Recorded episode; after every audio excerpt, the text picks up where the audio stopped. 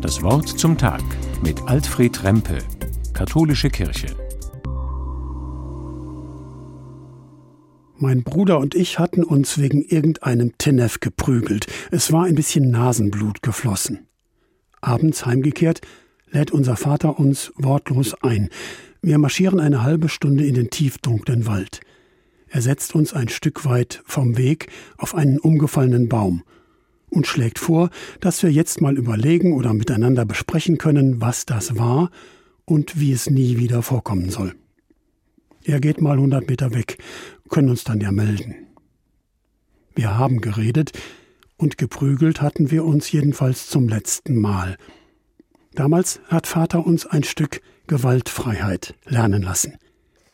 Die Geschichte ist mir eingefallen, als letzte Woche wieder mal jemand öffentlich gefordert hatte, die Ukraine soll doch mit Russland verhandeln und Frieden machen.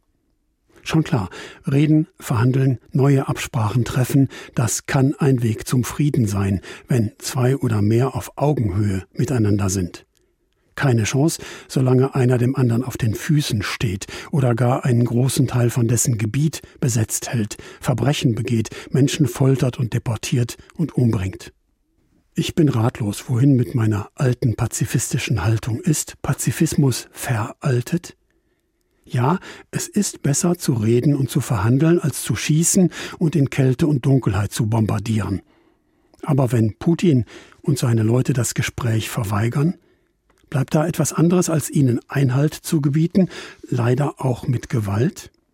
Also Waffen liefern, immer mehr und immer stärkere, wenn auch mit sehr schlechtem Gewissen, und auch sonst alles tun, um die überfallene Ukraine lebensfähig zu halten, mit Strom und Wärme, mit Wohnungen und Arbeit für so viele Menschen auf der Flucht. Mir bleibt nur ratlose Hoffnung.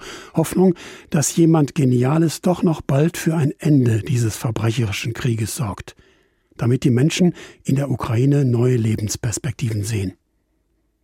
In ein paar Tagen ist Weihnachten. Das unterstreicht noch einmal die Botschaft vom Frieden auf der Erde für alle Menschen, denen ja Gottes Gnade gilt. Ich bete jedenfalls, dass Gott dem Leiden und der Gewalt ein Ende setzt, dass Menschen ihre Herzen erweichen lassen und Wege zum Frieden finden und tatsächlich gehen. Alfred Rempe Trier von der Katholischen Kirche.